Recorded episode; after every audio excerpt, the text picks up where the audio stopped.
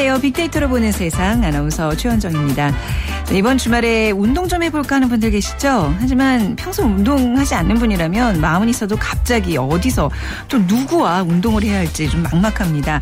이런 분들에게 SNS 신개념 스포츠 동호회 쿠루를 추천하고 싶습니다. 동호회 물론 뭐 장점도 많긴 한데 끝난 뒤에 뒤풀이, 가입, 회비, 회원들 간의 만남과 뭐 갈등 이런 점들 때문에 망설이는 분들도 많은데요.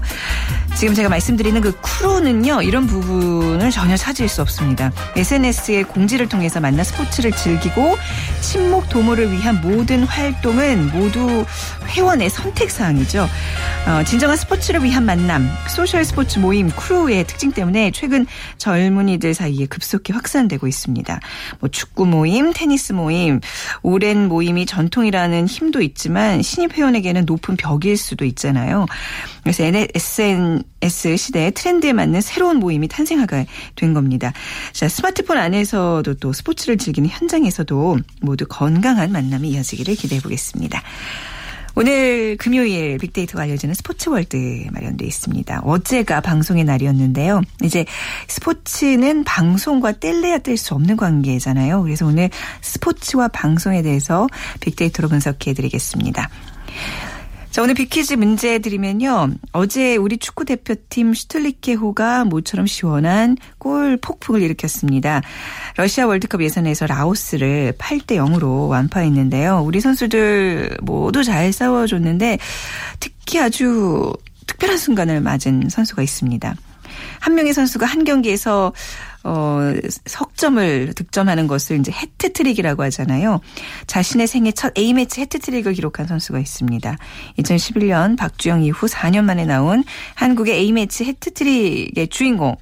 최근 토트넘으로 이적한 몸값 400억 원의 사나이 이 선수의 이름을 맞춰주시면 됩니다. 1번 박지성, 2번 호날두, 3번 기성용, 4번 손흥민 중에 고르셔서 휴대전화 문자메시지 지역번호 없이 샵 9730으로 보내주시기 바랍니다. 짧은 글은 50원, 긴 글은 100원의 정보 이용료가 부과되고요. 오늘 당첨되신 분들께는 수제 기타의 명가 5번 기타에서 우크렐레 그리고 날마다 편하게 비타민 하우스에서 비타민 세트 드리겠습니다.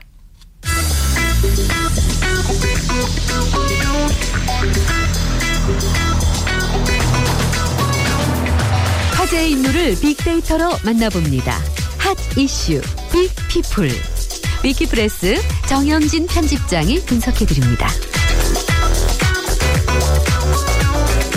네, 정영진 편집장 모셨습니다. 안녕하세요. 네, 안녕하세요. 정영진입니다. 네, 오늘 이슈들과 화제가 되고 있는 인물들 짚어주시죠. 네, 지금 이 포털 사이트에서는 어, 김수창 전 제주지검장이 아주 빠르게 지금 올라와 있는 상황인데요. 네. 이 김 전 지검장이 과거 그 음란행위 논란이 좀 있었죠. 그렇죠. 네. 어, 그런데 변호사 등록 신청을 했습니다. 이 네. 서울 변호사회예요. 네. 그래서 서울 변호사회가 입회를 허가했다는 거고요. 아, 네. 이제 대한변협만 어, 최종 결정을 하면 네. 이제 변호사 개업이 가능하게 됐는데 어. 이 부분에 대해서 논란이 지금 상당히. 예, 일고 있습니다. 어, 네네. 과연 또 어떤 분들이 또 이 김 전 지검장에게 또 수임을 할지. 뭐 또 그 사건 첫 맡게 되는 사건도 아마 많은 관심을 좀 끌 것 같기도 하고요. 불과 언제였나요? 얼마 되지 않은 사건인데 이렇게 그렇죠. 한 1년 쉽게, 정도밖에 안 네, 됐으니까요. 어. 네. 네. 자, 그리고 어, 억대 연봉 수도권이란 키워드도 있는데 어, 억대 연봉 10명 중 7명이 수도권에 살고 있답니다. 그만큼 네. 수도권의 부의 집중이 좀 심각하다 이런 내용이고요. 또 황금 재킷이라고 그래서 이 박근혜 대통령이 열병식 때 입었던 그 황금색 자켓이 네. 지금 굉장히 또 화제가 되고 저 있고요. 노란색 자켓을 꼭 꾸준히 지금 입고 계시더라고요. 네, 네, 어떤 뭐, 의미일까요? 네. 어, 중국에서는 또 황제 색깔이라고도 하는데 아, 그쵸. 네. 과연 이게 또 어떤 의미가 있는지에 대한 네. 여러 가지 어, 논란 뭐 설들이 좀 많이 있는 것 같고요. 네. 또 정준영 검찰 출두 이 전 포스코 회장이죠. 이 정준영 전 회장이 지금 검찰 조사를 받았고 뭐 16시간 가까운 아주 강도 높은 조사를 또 받았다. 이 부분도 관심이 좀 많이 모아졌고요. 네. 노래방 북한곡이란 키워드 있습니다. 서울 시내 노래방에 아, 수령님 은덕일세 혹은 뭐 살기 좋은 인민의 낙원 뭐 이런 노래 제목이 있다는 거죠. 어, 네. 그 이제 북한을 찬양하는 네. 예, 이런 노래들이 있는 것. 그게 이제 서울 영등포와 구로 쪽에 아, 조선족 또 탈북자분들이 아, 많이 네. 살고 있는 지역에 일부 노래방에서 이런 어, 노래들이 발견이 됐다는 거고 음. 그래서 서울 시내 노래방 전수 조사를 지금 경찰이 시작한다고 아, 합니다. 이게 이제 우리나라에서는 당연히 금지곡들이겠죠. 그렇죠. 네. 뭐 보안법에 국가보안법에 네. 이제 위반이 되니까요. 네. 자 그리고 벤 카슨이라는 사람도 지금 올라와 있는데 벤 카슨은 미국 공화당의 이 대선 예비 후보입니다. 네. 그런데 어, 이 트럼프의 대항마로 지금 아주 빠르게 떠오르고 음. 있다고 해요. 이 벤 카슨 후보는 어, 세계 최초로 샴쌍둥이 수술을 성공했던 의사 출신 네. 아, 이런 후보인데 굉장히 또 아, 강한 이야기를 많이 하면서 네. 이 트럼프와 지금 아, 맞서는 만큼 굉장히 크게 좀 지지를 받고 있다고 합니다. 음, 네. 어, 시리아 어린이라는 키워드 조금 안타까운 맞아요. 키워드인데요. 뉴스 많이 나오더라고요. 네, 예. 터키 해변에서 익사한 채 발견이 됐죠. 네. 이세살 박이 시리아 어린이 아일란 쿠르디란 음. 어린이인데 지금 뭐 난민 문제가 유럽 쪽에 굉장히 심각한데 네. 어, 결국 이제 이 시리아 어린이 아일란 쿠르디의 어떤 그 익사 사건 때문에 굉장히 그 세계 전 세계 많은 나라들의 입장이 좀 바뀌고 있고요. 네. 영국과 미국, 캐나다 등도 난민에 대해서 이 전향적으로 좀 바뀌게 되는 이런 계기가 좀 될 것 같습니다. 하여튼 뭐 굉장히 안타까운 사건이지만 어, 또 다른 난민들에게는 또 그쵸. 다른 이것을 계기로 예, 될 그런- 수도 있을 것 같습니다. 그렇습니다. 자, 박근혜 대통령이 이제 오늘 저녁 에 귀국 하는 거죠. 예. 네, 그렇습니다. 시진핑 주석과의 열병식 모습이 연일 지금 어제부터는 쭉 화면에 이렇게 비춰지고 있는데 네. 그만큼 관심들이 많네요. 그렇습니다. 어제 그 열병식 뭐 지상 최대 규모의 열병식이다 이제 이런 음. 얘기들이 나오고 있고요. 특히 그 천안문 어, 이 성루에서 시진핑 주석 오른쪽에 섰는데 네. 그 순서에 대해서 이제 해석들이 나오고 있죠. 네. 이 푸틴 러시아 대통령이 시진핑 주석의 바로 오른쪽에 있었고 그리고 그 푸틴 대통령의 오른쪽에 예, 박근혜 대통령이 섰는데 어, 이렇게 이제 나란히 에, 서서 열병식을 관람한 것, 뭐 이거 네. 자체로 이제 상당한 뭐 관심이 또 어, 생겨나고 있고요. 특히 이제 어, 북한의 뭐 그 대표단이라든지 아니면 뭐 다른 나라의 대표단들을 제치고 음. 어, 박근혜 대통령이 이 자리에 서게 된 것, 이 한국과 중국 간의 어떤 또 다른 어, 관계 개선의 어떤 신호탄이 아니겠느냐, 네. 뭐 등등 여러 가지 해석들이 좀 나오고 있고요. 특히 그 황금색 자켓 네. 어, 화제가 됐고. 또 우리나라에 이 시진핑 주석이 많이 공을 좀 들인다 이런 음. 내용들도 함께 좀 나오고 있는 것 같습니다. 근데 또 외교에서는 융숭한 의전 뒤에는 지갑을 조심하라는 얘기가 있거든요. 이게 또 나중에 어떤 청구서를 들이댈지 그것도 이제 우리가 긴장해야 될 부분인데 네. 시진핑 주석에 대한 우리 국민들 어, 최근에 저 그거 봤어요. 김수현과 네. 시진핑 주석 젊었을 때 모습 이렇게 분석해 놓은 거. 네네. 근데 그만큼 김수현에 대한 애정도 있지만 시진핑 주석을 사람들이 굉장히 좋아하는 것 같아요. 중국에서는. 네. 그렇죠. 그리고 네. 박근혜 대통령도 중국에서 좀 인기가 많답니다. 아, 그래요? 중국 그러니까 어. 뭐 정치인들 말고요. 이 일반 사람들 사이에서 큰 누나로 불리기도 한데요. 큰 누나요? 네, 뭐 아. 그렇게 이제 불리기도 하는데 중국도 사실은 이제 어 여권이 생각보다 굉장히 이제 발전된 나라고 네. 하다 보니까 그럼에도 이제 어, 자신들의 나라에 이제 여성 정치인들이 그렇게 많지 않은데 네. 어, 바로 이웃 나라인 우리나라에서 어, 대통령이 이제 여성이다 보니까 음. 그런 인기가 좀 있다는 것 같고요. 네. 또 시진핑 주석도 우리나라에서 인기가 많습니다. 그래서 어 최근에 있었던 한 그 설문 결과를 보니까요. 한국 사람들이 중국 사람들을 좋아하는 퍼센티지 그리고 중국 사람 들이 한국 사람들을 좋아하는 퍼센티지를 좀 비교해 어, 봤는데 궁금해요. 네. 대략 한 12% 정도 차로 누가? 어, 한국 사람들이 네. 중국 사람들을 더 좋아하는 걸로 나타났습니다. 한국 사람이 중국 사람을요. 예. 예, 경제적인 어떤 이득을 많이 가져다 주기 때문일까요? 예. 그러니까 뭐 각 나라에 대한 이제 어. 어. 이미지 조사를 좀 미국의 한 여러, 어, 연구 기관에서 한 건데 아시아 뭐 여러 나라들 좀 조사했는데 네. 선호도가 가장 높았던 나라가 중국, 아 일본이 이제 1위였고 네. 그다음에 중국, 그다음에 뭐 어, 한국 이런 이제 순으로 나타났거든요. 네. 뭐 우리나라가 조금 더 노력을 할 부분도 좀 있는 것 네. 같고요.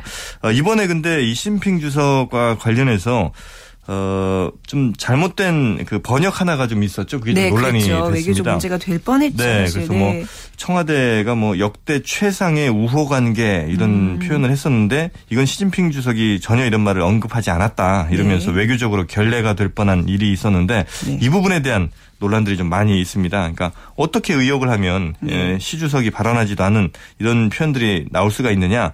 그리고 어 이거 뭐 대학생으로 알려진 대사관 인턴이 오역했다 이제 이런 해명도 좀 나왔는데 네. 이 정상회담 대화록 번역을 어떻게 대학생 인턴에게 맡길 수가 그렇죠. 있느냐 등등의 그러네요. 비판 네. 여론이 상당히 나오고 있습니다. 네.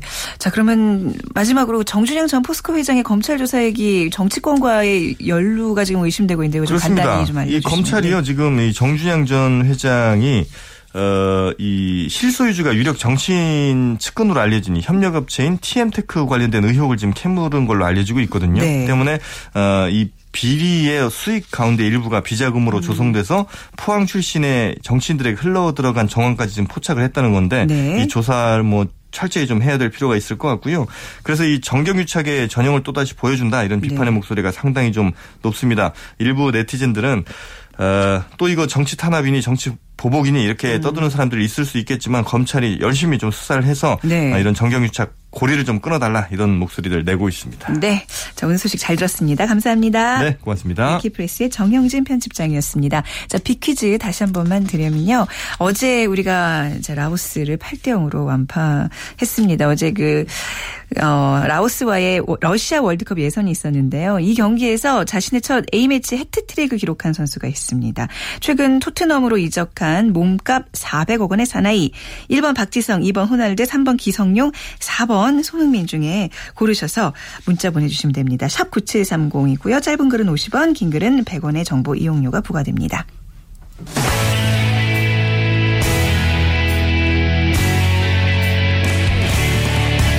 빅데이터가 알려주는 스포츠 월드. KBS 스포츠국 정충희 기자와 방송인 최욱 씨가 함께합니다. 네, 빅데이터가 알려주는 스포츠 월드 KBS 보도국의 정충희 기자, 방송인 최욱 씨와 함께합니다. 안녕하세요. 네, 안녕하십니까? 네, 그 방금 나간 정영진 씨와 방송인 최욱 씨는 항상 뭐 이산 가족 상봉하는 것처럼 이 시- 짧은 시간에 바톤 터치하면서 뭐 밥 언제 먹냐 아주 굉장히, 굉장히 친하신 것 같아요. 아니. 저분이 저를 굉장히 추종합니다. 네네, 팬이에요, 저희 팬. 네. 다음 주 월요일에 새로 한번 방송을 통해서 물어보도록 할게요, 정영진 씨. 자, 어제 방송의 날이었습니다. 방송과 스포츠는 글쎄요, 이게 뗄래야 뗄 수 없는 관계죠. 이제 이미 그런 것 같은데 오늘 좀 의미 있는 분석을 좀 해보겠습니다. 빅데이터로 어떻게 분석이 될 수 있을까요? 일단 가장 가까운 사례로 네. 그 2014년 지난해 브라질 월드컵의 데이터와 빅데이터를 한번 살펴보겠습니다. 네.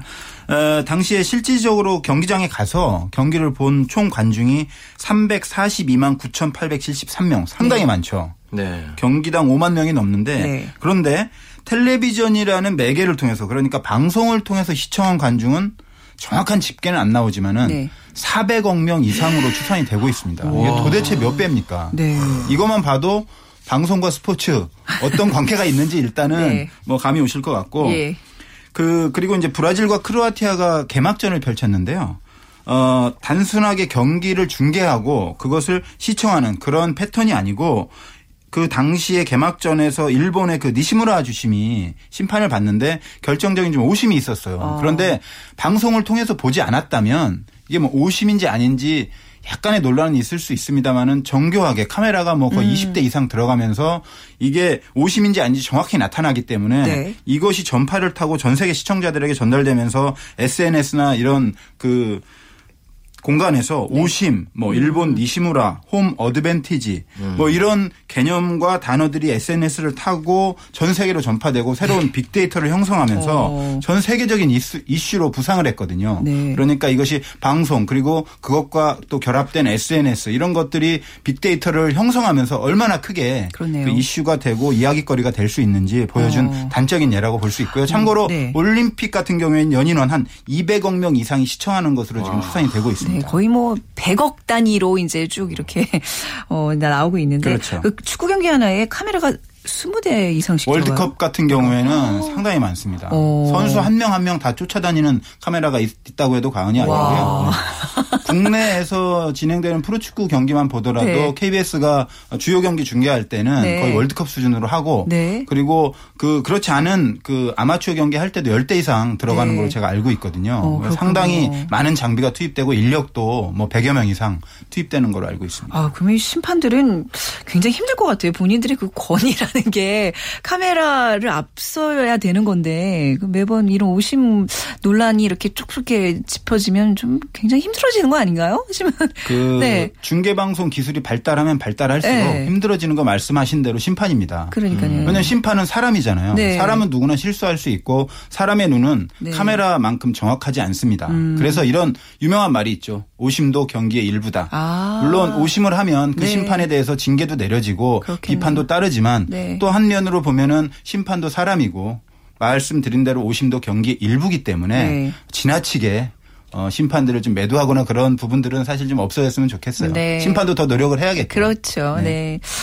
브라질 월드컵 때 그 뭐 축구 중계 보셨죠, 최욱 씨? 네. 예. 아, 저는 그 요즘 네. 새로운 또 문화 아니겠습니까? 거리 네. 응원. 아 거리 응원. 제가 이제. 거리 응원의 사회자였어요. 아 네. 역시 스포츠타는 그렇습니다. 중요 이벤트마다 항상 맞습니다. 핵심이 있군요. 네. 굉장히 그 기분이 이제 좋아야 되는 그런 응원이었는데 네. 살짝 아, 좀 안 좋았잖아요.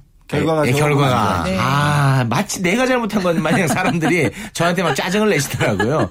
많이 힘들었던 기억이 나네요. 네. 그러니까 이제 그런 길거리 응원도 있지만 이제 대부분 집에서 가족과 함께 뭐 이렇게 뭐 팝콘 같은 거 먹으면서 맥주 한 잔씩 먹으면서 응원을 하는데 특히 왜 미국 영화 보면 축구 중계 보는 장면들이 많아요. 그 풋볼의 나라 미국에 주목할 만한 특별한 데이터가 있다면서요. 네, 미국은 사실은 그 우리가 말하는 일반적인 월드컵 축구의 인기는 사실 미미했었습니다. 네. 하지만 그 미국에서도 메이저리그 사커가 생기고 네. 월드컵이 그 인기가 급상승하면서 아주 주목할 만한 데이터가 하나 나왔어요. 네. 2014년 그 브라질 월드컵 결승전 독일과 아르헨티나의 결승전이 2,650만 명이 시청을 했다고 해요. 그런데 그 전까지 그 미국 대학 풋볼 결승전을 이 가장 인기가 있는 종목인데 네. 2,606만 명이었다고 합니다. 그래서 월드컵이 이 대학 풋볼 결승전을 제쳤다. 라는 것이 상당히 큰 뉴스가 됐을 정도로 네. 지금 월드컵은 뭐 인기가 상당히 급상승하고 있습니다. 어. 원래 축구는 미국 사람들이 그다지 좋아하지 않는 걸로 알고 있는데 뭐 지금은 많이 바- 바뀌었습니다. 아, 그래요? 세계적인 스타들도 미국으로 많이 갔고. 그래요, 네. 리버풀의 제라드라든가 이런 프리미어 리그에서 스타급 선수들도 많이 네. 갔고요. 어, 우리나라의 그 홍명보 선수도 뛰기도 했고 네. 이영표 선수도 그 메이저리그 사커 캐나다의 밴쿠버 화이트캡스 이런 팀에서 뛰기도 했고요. 네. 그 아마 좀 방송의 영향일 것 같아요. 아무래도 엄청나게 예, 크죠. 네. 그렇죠. 방송을 통해서 이제 보는 재미들을 이제 알기 때문에 축구에 대한 관심으로도 이어지지 않나 싶은데 최욱 씨 우리나라에서는 스포츠 방송의 역사 언제부터 시작됐고 이제 이런 좀 개요를 좀 쫙 한번 정리를 해주시기 바랍니다. 네, 이거 조사하느라 제가 데이트를 못했습니다. 네. 데이터 때문에 데이트를 못하다니. 자, 네. 한국 스포츠 방송의 역사는요. 네. 일단 그 라디오로 시작을 했어요. 1927년 일제가 설립한 경성 방송국 라디오 전 조선 야구 선수권 대회가 이제 그 시초입니다. 네. 그리고 이제 TV 중계 같은 경우에는 56년에 개국한 HLGK TV가 57년 동대문에서 열린 전국 고교 축구 선수권 중계가 텔레비전 중계의 시작이 되겠습니다. 네. 당시 기록을 보면요. 수상기가 고작 300대에 불과했어요. 음, 네. 그러니까 이제 이거를 볼 수 있는 사람들은 극히 제한적이었던 거죠. 네. 62년에 테니스를 이제 중계한 기록이 있고요. 그 많은 스포츠 중계 가운데 하, 정말 아직도 우리의 가슴을 울리는 74년 복싱 네. 홍수환 선수의 4전 5기. 아, 네. 엄마나 챔피언 먹었어. 대한민국 만세다. 음. 야, 이 장면이 으뜸 중에 으뜸으로 꼽히고 있습니다. 네, 진짜 왜 흔히 그 방송, 그러니까 스포츠 중계를 보고 그냥 뭐 스포츠 자체를 각본 없는 드라마라고 하는데 이게 방송을 통해서 보면 뭔가 이렇게 좀 감동이 배가 되는 느낌이 있는 것 같아요. 저 솔직히 그냥 현장 가서 보면 중계도 없고 뭔가 이 코멘트가 없으니까. 아, 맞아요. 저 가보셨어요? 축구장이나 네. 야구장 진짜 재미. 저는 약간 스포츠를 잘 몰라서 그런지 재미가 없거든요. 근데 야구는 좀 다를 수아 있는데. 그런가요? 네. 어, 근데 이제 그 누군가의 해설을 듣고 보는 거는 확실히 더 재밌는 것 같아요. 네. 자, 이제 우리 그 스포츠 방송의 역사 시작점들을 이렇게 짚어주셨는데 그 이후에 좀 획기적인 사건들이 있었죠, 정춘희 기자님. 두 가지로 볼 수가 있습니다. 첫 번째는 역시 컬러 텔레비전 시대의 개막이고요. 네. 그다음엔 프로스포츠의 출범. 이 두 가지가 맞물리면서 사실 방송과 스포츠가 서로 비약적인 발전을 음. 하기 시작했는데요. 80년 12월 1일에 KBS 1텔레비전이 최초의 컬러 방송을 시작을 했고요. 네. 이듬해 1월부터 이제 전반적으로 컬러 방송 시대가 됐는데 82년에 프로야구 개막했잖아요. 네. 당시에 그 전두환 전 대통령이 시구하던 모습이 또 음. 텔레비전을 통해서 중계가 됐고 그 네. 이듬해 프로축구 출범할 때는 뭐 오색 색종이 날리고 축포 터지고 음. 네. 그러면서 사람들이 정말 많이 모여들었는데 그것이 또 KBS를 통해서 전국에 중계 방송 되면서 어, 프로축구의 인기도 상당히 좀 올라갔었죠. 네. 그 82년 프로야구 그 원년의 해, 최욱 씨몇 살, 뭐 비슷하니까. 당시에 네. 뭐 아, 한 애기였구나. 네. 제가 초등학교 1학년이었으니까. 네. 요때가 굉장히 아마 좀 스포츠 좋아하시는 분들은 오래 기억을 하지 않나 싶어요. 네, 1호 홈런 네. 이만수 맞죠? 그래요? 맞습니까? 아니 왜 이렇게 기자가 확신이 없어요? 맞아. 맞는 것 같은데 네. 헷갈리네요. 아, 네. 이만수 아닙니까? 어, 네.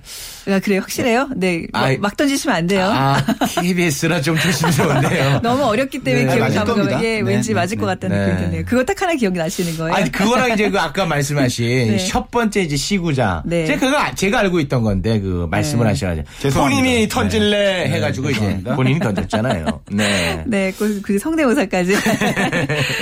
또 어떤 일들이 있었죠? 네. 그 당시에 보면 네. 저도 이제 기억이 나는 게 네. 그 당시에는 프로 레슬링 그 다음에 씨름, 고교야구 이런 것들이 상당히 인기가 있었는데요. 프로 레슬링 같은 경우에 뭐 박치기 김일이라든가 네. 그 알밤 여건부 이런 선수들이 상당히 인기 있었는데 그 당시에는 사실 텔레비전이 많이 없었잖아요. 네. 저희 집도 없었고 그래서 이장님 댁이나 옆집 조금 잘 사는 할머니 집으로 아, 진짜 그 세대세요? 네, 네. 오. 그들을 좀 찾아 다니면서 어, 봤던 기억이 있고 네. 고교 야구 같은 경우에 정말 인기 많았어요. 맞아요. KBS에도 에서도 고교 야구 중계석이라고 음. 그 야구 야구 대회가 열릴 때는 매일 밤에 하이라이트를 보여주는 프로그램이 있었는데 제가 그 천안 북일고 야구 명문인데요. 그 인근 학교를 다녔습니다. 아, 인근 학교. 근데 당시에 그 네. 결승전에 올라갔는데 네. 천안 북일고가 학생들이 천안 북일고 학생들이 기차를 전선해서 응원을 와. 떠났어요. 와. 네. 그런데 저희는 궁금하긴 한데 볼 수는 없잖아요. 그런데 네. 저희 학교에서 TV로. 우리 학교 저 어. 우리 학교도 아닌데 네. 수업 시간에 틀어줬어요? 교실에 있는 텔레비전으로 와. 천안 북일고의 야구 경기를 보여줬던 아. 그 정도로 좀 인기가 있었던 기억이 나고요. 네. 저도 이건 들은 얘기인데 민속 씨름 중계 때문에 네. 지금은 KBS 9시 뉴스가 맞아요. 9시에 정확히 시작하잖아요. 절대 그런데 어떤 일이 있어도 땡땡땡 하면 그렇죠. 빰빰빰빰 그게 울려야 되는데 그죠? 씨름 중계 방송 때문에 뒤로 밀렸던 그랬대요. 그런 사건이 있었다고 예, 합니다. 뭐. 이만기, 이봉걸. 홍 정말 스타들이 대단했죠. 이준희. 네. 그리고 그 시청률 요즘에 뭐 모든 프로그램에 예능이니 드라마니 시청률 많이 조사하는데 그 94년 월드컵 한국 스페인 시청률이 55.3%. 점유율은 무려 89%였어요. 와. 네. 98년 월드컵 한국 대 멕시코의 시청률은 79.2%, 점유율은 아. 99%였다고. 네. 방송 3사가 이제 같이 중계를 했었던 건데 그 정도로 정말 어마어마했습니다. 이게 국가 대항 특히 축구는 왠지 이거 안 보면 뭐 대한민국 국민이 아닌 것 같은 느낌 들잖아요. 이런 것 이런 지금 주요 사건들 주요 경기들 다 좀 다 기억나시죠, 조 혹시? 저는 저 94년에 네. 그 월드컵 스페인전. 맞아요. 당시 제가 고1이었을 거예요. 근데 이게 아마 이 경기가 아침에 있었던 것 같아요. 맞습니까? 네, 시차 때문에 아, 미국에서 예. 열렸죠. 네. 그리고 그 우리 학교에서, 학교에서. 같이 봤었는데 네. 난리 났어요. 진짜 전교가 아 난리 났던 기억납니다. 네. 서, 서정원 선수 서정원 선수가 동점골을 넣었죠. 그때 진짜 목, 목 나갔잖아요. 제가 네. 동기입니다. 서정원 선수. 아큰 자랑거리입니다. 네. 아주 영광스럽게도. 아, 맞아. 이렇게 한 사람의 어떤 기억에 있어, 인생의 기억에 있어서 이런 축구는 어떤 방송을 통해서 깊이 좀 각인이 되는 효과가 분명히 네. 있는 것 네, 같습니다. 맞습니다. 빅데이터 시대를 맞아서 좀 획기적인 발전이 또 있었죠?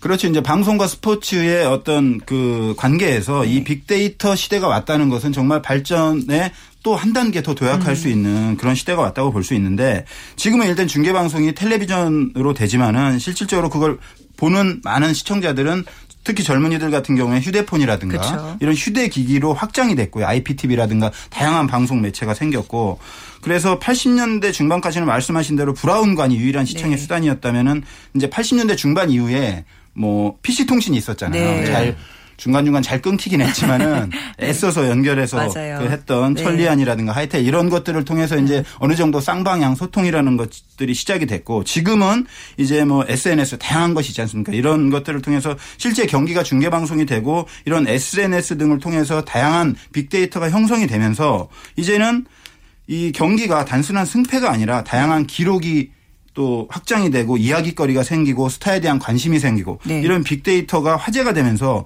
그 종목의 발전과 인기에 도움이 되는 선순환 구조가 형성되었다 이렇게 음. 아. 전문가들이 또 분석을 하고 있습니다. 네. 그리고 또 굉장히 자세하게 카메라가 선수들의 얼굴을 이렇게 잡기 때문에 이제는 중계 방송을 통해서 스타 선수들이 탄생을 하고 있는 것 같아요. 그렇죠. 특히 좀 예. 잘생긴 선수들이 맞아요. 유리합니다. 맞아요. 삼성의 구자욱 선수라든가 네. 전에 그 80, 90년대 말 2000년대 초에 안정환, 이동국 이런 네. 선수들 물론 축구를 잘했지만 네. 네. 잘생긴 외모도 한몫했죠. 그래서 네. 오빠 부대도 스포츠에 생겨나고 그랬던 기억이 납니다. 연예인, 농구의, 예. 네. 농구의 우지원. 그렇죠. 이상민.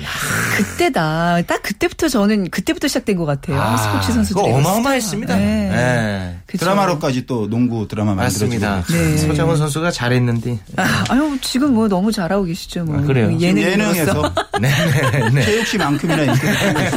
그러니까 그 많이 비춰져서 이게 사람들 눈에 이제 있기 때문에 또 이렇게 그 은퇴 후에 TV에서 이런 또 예능 같은 거 아, 하는 것 것도 같아요. 먹히는 것 같아요. 아, 많습니다. 예. 스포츠 스타 출신이 뭐 강호동 씨도 있고 그쵸? 지금 뭐 서장훈 선수도 있고 네. 그 이외에 많은 스타들이 사실 TV를 통해서 활동을 하고 있잖아요. 네. 그것도 TV 중계 방송을 통해서 많이 알려지면서 그렇죠. 이제 그 스포츠 선수들도 그 스타의 반열에 올라서는 경우가 많아지기 때문에 음. 네. 네. 노후 보장에도 방송이 큰 역할을 하지 않나. 좋아요. 아, 근데 선수들뿐만 아니라 이제 아나운서 해설자들도 굉장히 뭐 이렇게 좀 스타화되는 그런 분위기잖아요. 최욱 씨. 네. 일단 그 야구에서 네. 거장 두 분이 계시지 않습니까? 하일성 씨. 네. 이분이 이제 예측을 잘 하시는데 가끔 이제 틀리면 아, 야구 몰라요.